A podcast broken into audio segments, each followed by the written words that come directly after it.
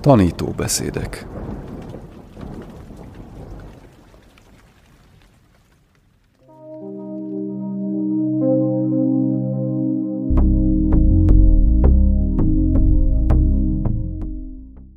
Acsán szóna, virtuális mettá elvonulás, hatodik rész. A tökéletes svájci bicska. Nos, öt beszélgetésen vagyunk már túl, így jutottunk el a szutta negyedéig, de ennek így kellett lennie. Ez magában foglalja az átalakulás minden fajtáját, részben lebontást, részben felújítást, az életeteket, az erkölcsi életeteket, a nézeteiteket, a beszédeteket, a tetteiteket illetően. Ez a Buddha által átadott első 15-18 szabály megismerése. De ez lenne az, amit meg kell erősítenetek a szeretetteli kedvesség örömének érdekében? Ez az üzemanyag. Itt van hát előttetek ez a gyönyörű, új Brahma vihára, amiért olyan sok erőfeszítést tettetek, felépítettétek ezt a menedéket, ezt a fenséges lakhelyet. Most viszont az a kérdés, hogyan tud mozogni, mi fogja hajtani, hogyan hozzátok ezt létre. Ez a következő dolog, amit meg kell ismernetek. A buddha ehhez is ad nektek útmutatást. El fogok recitálni egy részt a szuttából, hogy felfrissítsem a tudatotokban, miről beszél a buddha. Legyen minden lény boldog, békés és nyugodt. Kivétel nélkül minden lény, mind a gyengék és az erősek, a nagyok és a hatalmasak, a kisebbek és az aprók, a láthatók és a láthatatlanok, a közelben és a távolban élők, a megszületettek és a még meg nem születettek. Legyen minden lény nyugodt. Ez a rövid szakasz gyakran szolgál arra, hogy gyakoroljuk általa a szeretetteli kedvesség kiterjesztését minden érzőlényre, aprókra és kicsikre, nagyokra és közepes méretűekre, közel és távol, megszületettekre és még meg nem születettekre. A megszületettek és a még meg nem születettek azok, akik már kibújtak az anyamékből, illetve akik még az anyamékben vannak. Szeretetteli kedvesség az anyamékben lévők iránt. Amikor legközelebb meglátok egy várandós nőt, sugározzatok felé szeretetteli kedvességet, mert ezt odabent is érzékelni tudják. Így is felfoghatjátok, ha gyakorlásként szeretnétek végezni, de ezt néha félreértik az emberek. Valójában itt arról van szó, hogy nem számít ki az, hol van, vagy mikor, hogy mikor fog megszületni. Egyáltalán nem számít. A buddha azt mondja, ne hagyjatok ki senkit, hogy ez feltétel nélküli és határtalan. Nincsenek határok, nincsenek fenntartások, nincsenek kivételek minden lényre vonatkozik. Amikor ezt megvalósítjátok, az egy másfajta látásmód, a helyett, hogy szisztematikusan végigmennétek a kategóriákon. Vannak ilyen kategóriák, mint az összes lény északon, délen, keleten és nyugaton, fönt és lent, mindenhol. Azt hiszem, van egy kommentár a burmai hagyományban, ami 500 módját írja le annak, hogyan lehet szeretetteli kedvességet sugározni. Én viszont úgy gondolom, ez egyfajta félreértés, mert valójában arról van szó, hogy nincs olyan irány, nincs olyan terület a térben vagy az időben, amire ne vonatkozna a szeretetteli kedvesség. Ha tehát szükségetek van valamiféle hajtóerőre, hogy elérjétek ezt, elkezdhetitek az egyes élőlényekkel. Ha viszont nem így van, akkor személytelenül is sugározhatjátok. Ilyenkor nem egyenként gondoltok a lényekre. Ha megpróbáljátok elképzelni az összes lényt, biztosíthatlak titeket, hogy nem fogtok sikerrel járni. Mit tegyetek? Elsősorban meg kell próbálnotok magát az érzést felkelteni. A tárgya nem számít, csak maga az érzés. Olyasmi ez, mint amikor felkapcsoljátok a lámpát, és a fény minden ott lélő lényt megvilágít. Egy újabb hasonlat a buthától. Olyan ez, mint az eső, ami minden lényre esik, függetlenül attól, hogy jó vagy gonosz. Nem válogat. Ugyanígy megtaláljátok ezt Shakespeare-nél is. Ő a szeretetteli kedvesség helyett a kegyelem kifejezést használja. A kegyelem képességét nem lehet kierőszakolni, hanem a mennyből hull alá a földre. Ez a csodálatos leírás megmutatja, hogy az élet nehéz. A lények hibáznak, szenvednek, és a kegyelem ugyanolyan áldás, mint az eső, mint a víz. Az eső és a víz szerencsére nem válogat, csak lehullanak arra, aki éppen alattuk áll. A kegyelem is arra hullik, aki éppen alatta áll. A buddha is ugyanezt a hasonlatot használja. Az eső nem válogat, csak esik, és nem érdekli, ki áll alatta. Így tudjátok tehát ezt gyakorolni, így tudjátok kisugározni magatokból. Egyszerűen csak engedjétek, hogy megtörténjen. Olyan, mint a napsugár, amit a nap enged a földre. Nem kell erőszakkal ezekre a lényekre koncentrálnotok a képzeletetekkel. Vannak, akik számára ez túlságosan elvont, nekik szükségük van valami konkrét dologra, amit használhatnak. A buddha erre is mutat lehetőségeket. Egy újabb módja a szeretetteli kedvesség kifejlesztésének. Olyan ez, mint tüzet gyújtani. Amikor tüzet gyújtotok, lehetnek köztetek olyanok, akik még sosem gyújtottak tüzet. Lehet, hogy találtok egy nagyon jó tűzrakóhelyet, de elmondom nektek, én nagyon sok időt töltöttem nagyon nagy hidegben, nagyon hideg téli időben, esőben, sátorozva, stb., és a tűzgyújtás nagyon fontos készség, amit ti is meg fogtok tanulni. Amikor hideg és esős időben próbáltok tüzet gyújtani. Nagyon szeretnétek, hogy sikerüljön, és egy kicsit kapkodtok, és végül kialszik a tűz, mert annyira kapkodtok vele.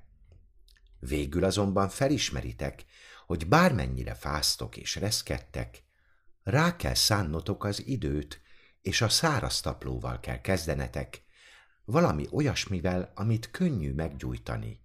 Olyasmivel, mint a nyírfakéreg, vagy a száraz, nagyon száraz gajak. Megfelelően megrakjátok a tüzet, rászánjátok az időt, és türelmesek vagytok, mert a tűz meggyújtásából következik majd a tűz következő szintje. Megtanuljátok, és attól kezdve már mindig képesek lesztek rá.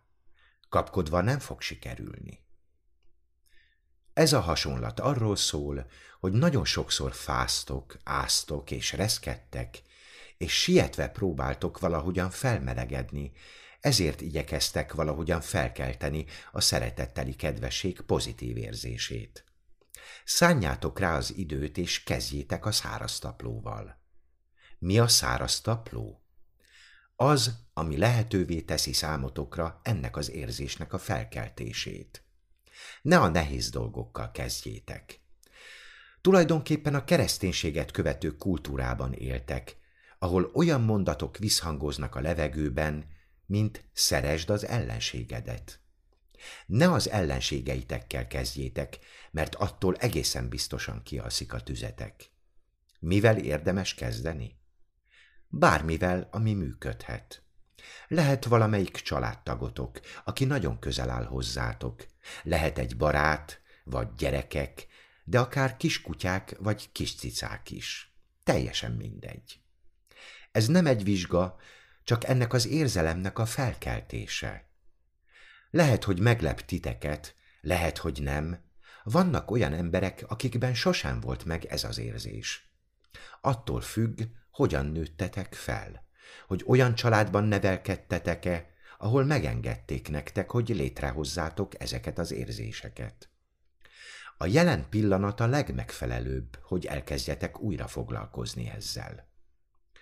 A gyakorlattal, ami során átgondoltátok az életeteket, ami során helyrehoztátok az életeteket, mindezeken az előzetesen megszerzett képességeken és tapasztalatokon keresztül most eljött az idő, hogy szisztematikusan felépítsétek ezt az érzelmet. Miután átestetek ezeken az előzményeken, már sokkal könnyebb dolgotok lesz. Kezdhetitek azzal, hogy egy ártatlan gyermeket képzeltek magatok elé, akár a gyermekkori önmagatokat is. Elképzelhetitek magatokat is gyermekként.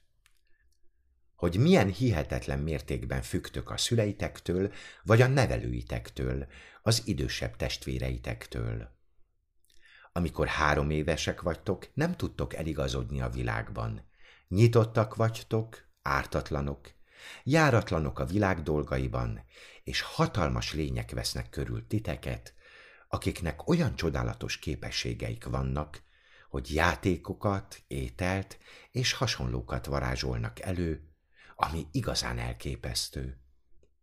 Emlékezzetek magatokra, amikor ilyen kis három évesek voltatok, és szeressétek ezt a kis három éves önmagatokat. Attól nem lesztek bölcsebbek, hogy felnőttök.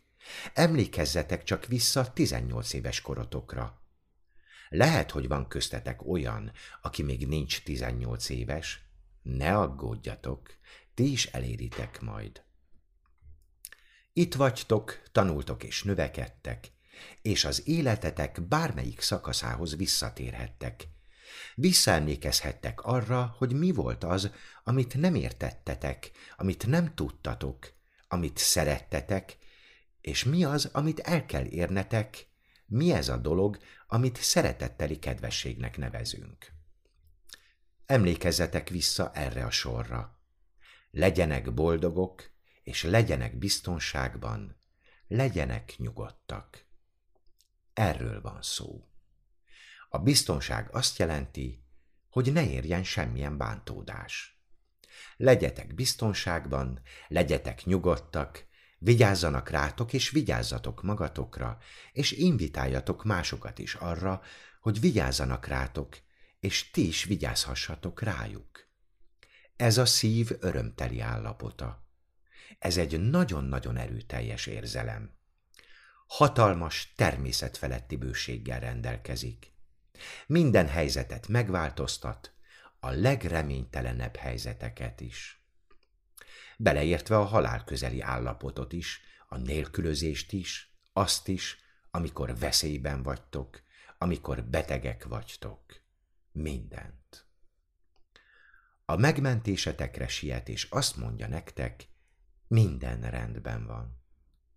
Hogy mindennek ellenére biztonságban vagytok. Logikusan végig gondolva elég fura dolog ez, amikor kétségbejtően betegek vagytok, és persze most épp egy világjárvány kellős közepén vagyunk, és sokan betegszenek meg nagyon súlyosan. Jó lenne, ha ők is hallanák ezeket a szavakat. Szeretnétek elkerülni, miközben bárkivel bármikor megtörténhet. Bármikor súlyos betegségbe eshettek. Jól teszitek, ha már előre elkezdtek gyakorolni ezzel, így ez válik majd a menedéketekké. Könnyeddé válik, és a menedéketek lesz, amikor gyengék és betegek vagytok. Akkor már nem lenne megfelelő az idő, hogy elkezdjetek ezen dolgozni. Elárulom, hogy mindezek közepette meg fogja mutatni nektek a dolgok mélyebb igazságát, és felül is múlja azt. Túllép az elkerülhetetlen halálon, túllép az egészség elvesztésén, túllép a vagyonon, túllép a veszteségen, túllép ezen az összes dolgon. A szeretetteli kedvesség a tökéletes svájci bicskátok, egy apró eszköz, amivel mindent meg tudtok oldani. Ha kizárjátok magatokat a házatokból, szeretetteli kedvesség. Megvan a módszer arra, hogy bejussatok. A ház, amit kinyittok, a szeretet háza. Van egy gyönyörű mondás, azt hiszem Robert Frostól származik. Az otthon fogalmáról beszélt. Hol van az otthon? Az otthon az a hely, ahová, ha mennetek kell, akkor az embereknek el kell juttatniuk oda titeket.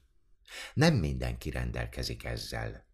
Nem mindenkinek van egy olyan hely az életében, ahová el kell juttatniuk őt az embereknek. Nektek kell létrehoznotok az otthonotokat. Ha haza kell mennetek, nektek kell eljuttatnotok oda magatokat, és erről a helyről nem tudjátok kizárni magatokat. Ez a stratégia, ez a gyakorlat az, hogy rengeteg erőfeszítést tesztek ennek a készségnek az elsajátításáért. Nagyon hasznos, mert igazi menedéket hoztok létre magatoknak, ami mindig ott lesz, ha szükségetek lesz rá. Állítólag ilyen az ideális család is, és az ideális barátok is. Szeretettel fogadnak titeket minden körülmények között. Néha nem vagytok igazán jól, és szükségetek van egy helyre, ahová visszavonulhattok, és ez az, ahol mindig elfogadnak titeket. A szeretetteli kedvesség. Nem ti vagytok a szeretetteli kedvesség. A szeretetteli kedvesség egy személytelen dolog, amit az emberek képesek létrehozni. Rá fogtok jönni, hogy ez egy egyetemes gyakorlat, és a testetek és tudatotok minden része reagálni fog rá. Szeretettel fognak fogadni titeket, ha ezt kifejlesztitek magatokban, és addig maradhattok, ameddig csak szeretnétek. Legyetek jó vendégek, és fogadjátok el a meghívást. Maradjatok. Soha nem fog elküldeni titeket senki. Sosem fogtok visszaélni a szeretetteli kedvesség meghívásával mindig szeretettel fognak fogadni titeket. Ösztönöznötök kell magatokat, beszélnetek kell magatokkal, meg kell találnotok a szavakat hozzá. A különböző hagyományokban nagyon sok olyan szó van, ami segítségetekre lehet. Azt mondanám, hogy talán csak a buddhizmusban fogjátok azt látni, hogy abszolút nincsenek feltételek. A legtöbb más vallásban a szeretetteli kedvességet főleg az emberi dimenzióra terjesztik ki, de nem igazán esik említés az állatokról és a többi lényről. Én úgy gondolom, hogy a jó kívánságoknak nincsen határa. Egyszer egy tájföldi kolostorban voltam, és épp a szilkémet mosogattam el az ebéd után az út mellett. Úgy emlékszem, ez egy egész éjszakás ülést követően történt, és én nagyon derűs voltam, de egyúttal nagyon fáradt is. Egy hangyát figyeltem, ahogy megközelítette az aszfaltot, aminek a szélén a szilkémet mosogattam. Hirtelen elárasztotta jó szándék az iránt a hangya iránt. Tudjátok, a szerzetesek nem ölhetnek meg semmilyen lényt, még a rovarokat sem, és nem is bánthatják őket. A szerzetesek élete a trópusi erdőkben, például Tájföldön, tele van hangyákkal. Mindenféle hangyával, kicsivel, közepessel és nagyjal egyaránt. És mindegyik csíp. Mindegyik gyötör, mind betör a területetekre, folyamatos, szisztematikus harcot vívtok a hangyákkal a területért. Amikor szerzetessé váltok, nagyon erősen elköteleződtök amellett, hogy odafigyeljetek arra is, hová léptek, hogy nem léptek rájuk. Kezdetben ez egyáltalán nem könnyű. Nincs bennetek túl sok rokon szemva hangyák iránt, de az elkötelezettségetek köt titeket, hogy ne öljétek meg őket. Én ott, abban a pillanatban talán először valódi nyitottságot éreztem, ténylegesen együtt éreztem a hangyával. Arra gondoltam, hogy ennek a hangyának minden nap ki kell mennie a világba a társai iránti kötelességből, nincsen saját élete, az élete a kolóniáé, a közösségben él. Minden egyes nap kockára kell tenni az életét, talán százszor is naponta, mert ennyire kicsi. Gondoljatok bele, ki vagytok téve a világ kényének kedvének. Bármi összezúzhat titeket.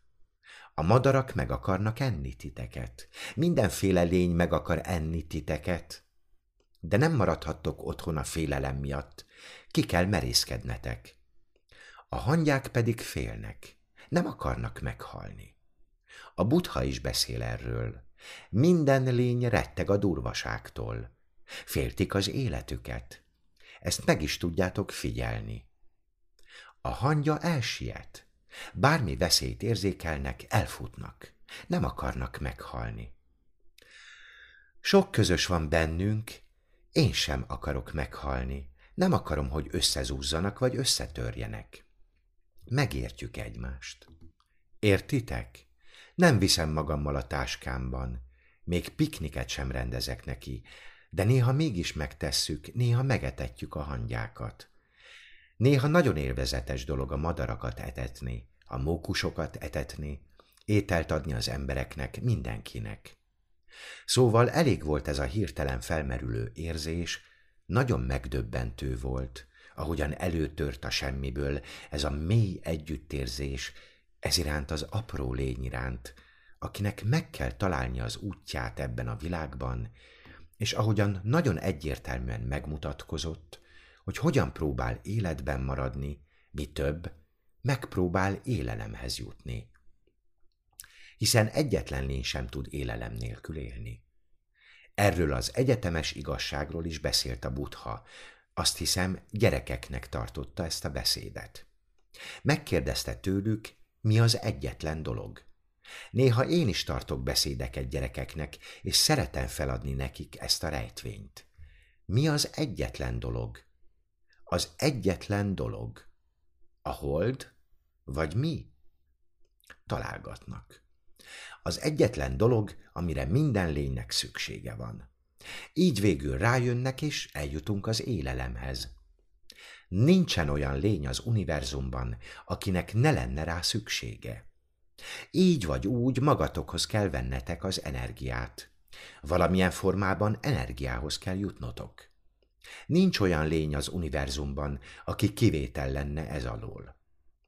Amikor végül találkozunk, a tudományos álláspont szerint a más bolygókról származó lényekkel, ezekkel a kicsi zöld emberekkel, vagy bármik legyenek is, ők is enni fognak. Garantálom nektek. Senki sem húzhatja ki magát az univerzum törvénye alól. Mindenkinek szüksége van táplálékra. Az összes vallásban megjelenik ez a parancs. Adj ételt az idegeneknek, adj ételt a vendégeknek, ez kötelességünk. Természetesen szerzetesként elköteleződve az eszmény iránt, hogy nem kell megtermelnetek a saját ételeteket, nem kell elkészítenetek a saját ételeteket, nem kell tárolnotok a saját ételeteket, nem kell megvennetek a saját ételeteket. Az életem minden egyes napján olyannak kell lennem, mint a hangya. El kell mennem érte.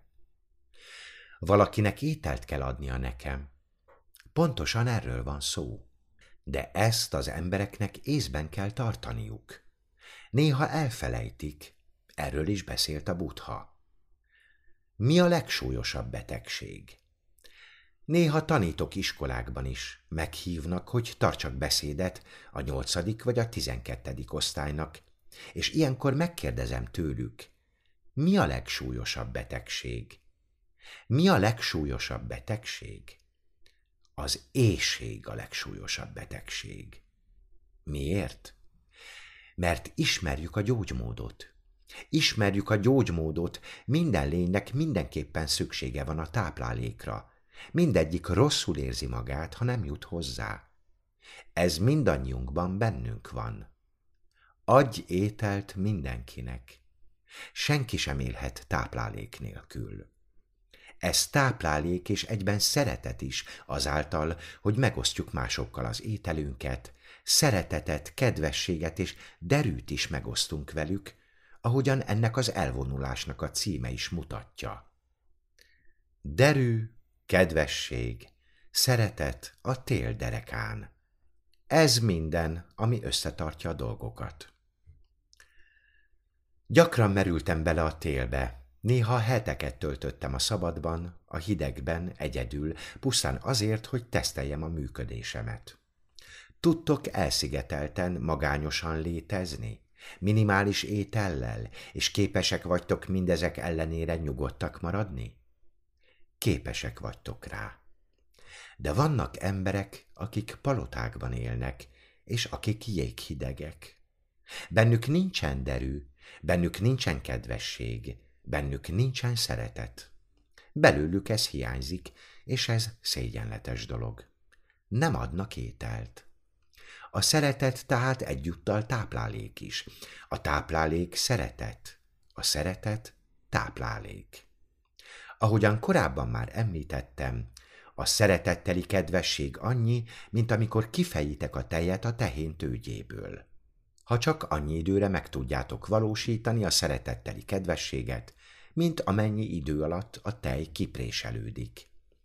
Ne feledjétek, abban az időben nem volt óra, nem voltak másodpercek. Csak az, amennyi idő alatt a tej kispriccel a tehén tőgyéből. Az emberi szeretet kiáramlása ez.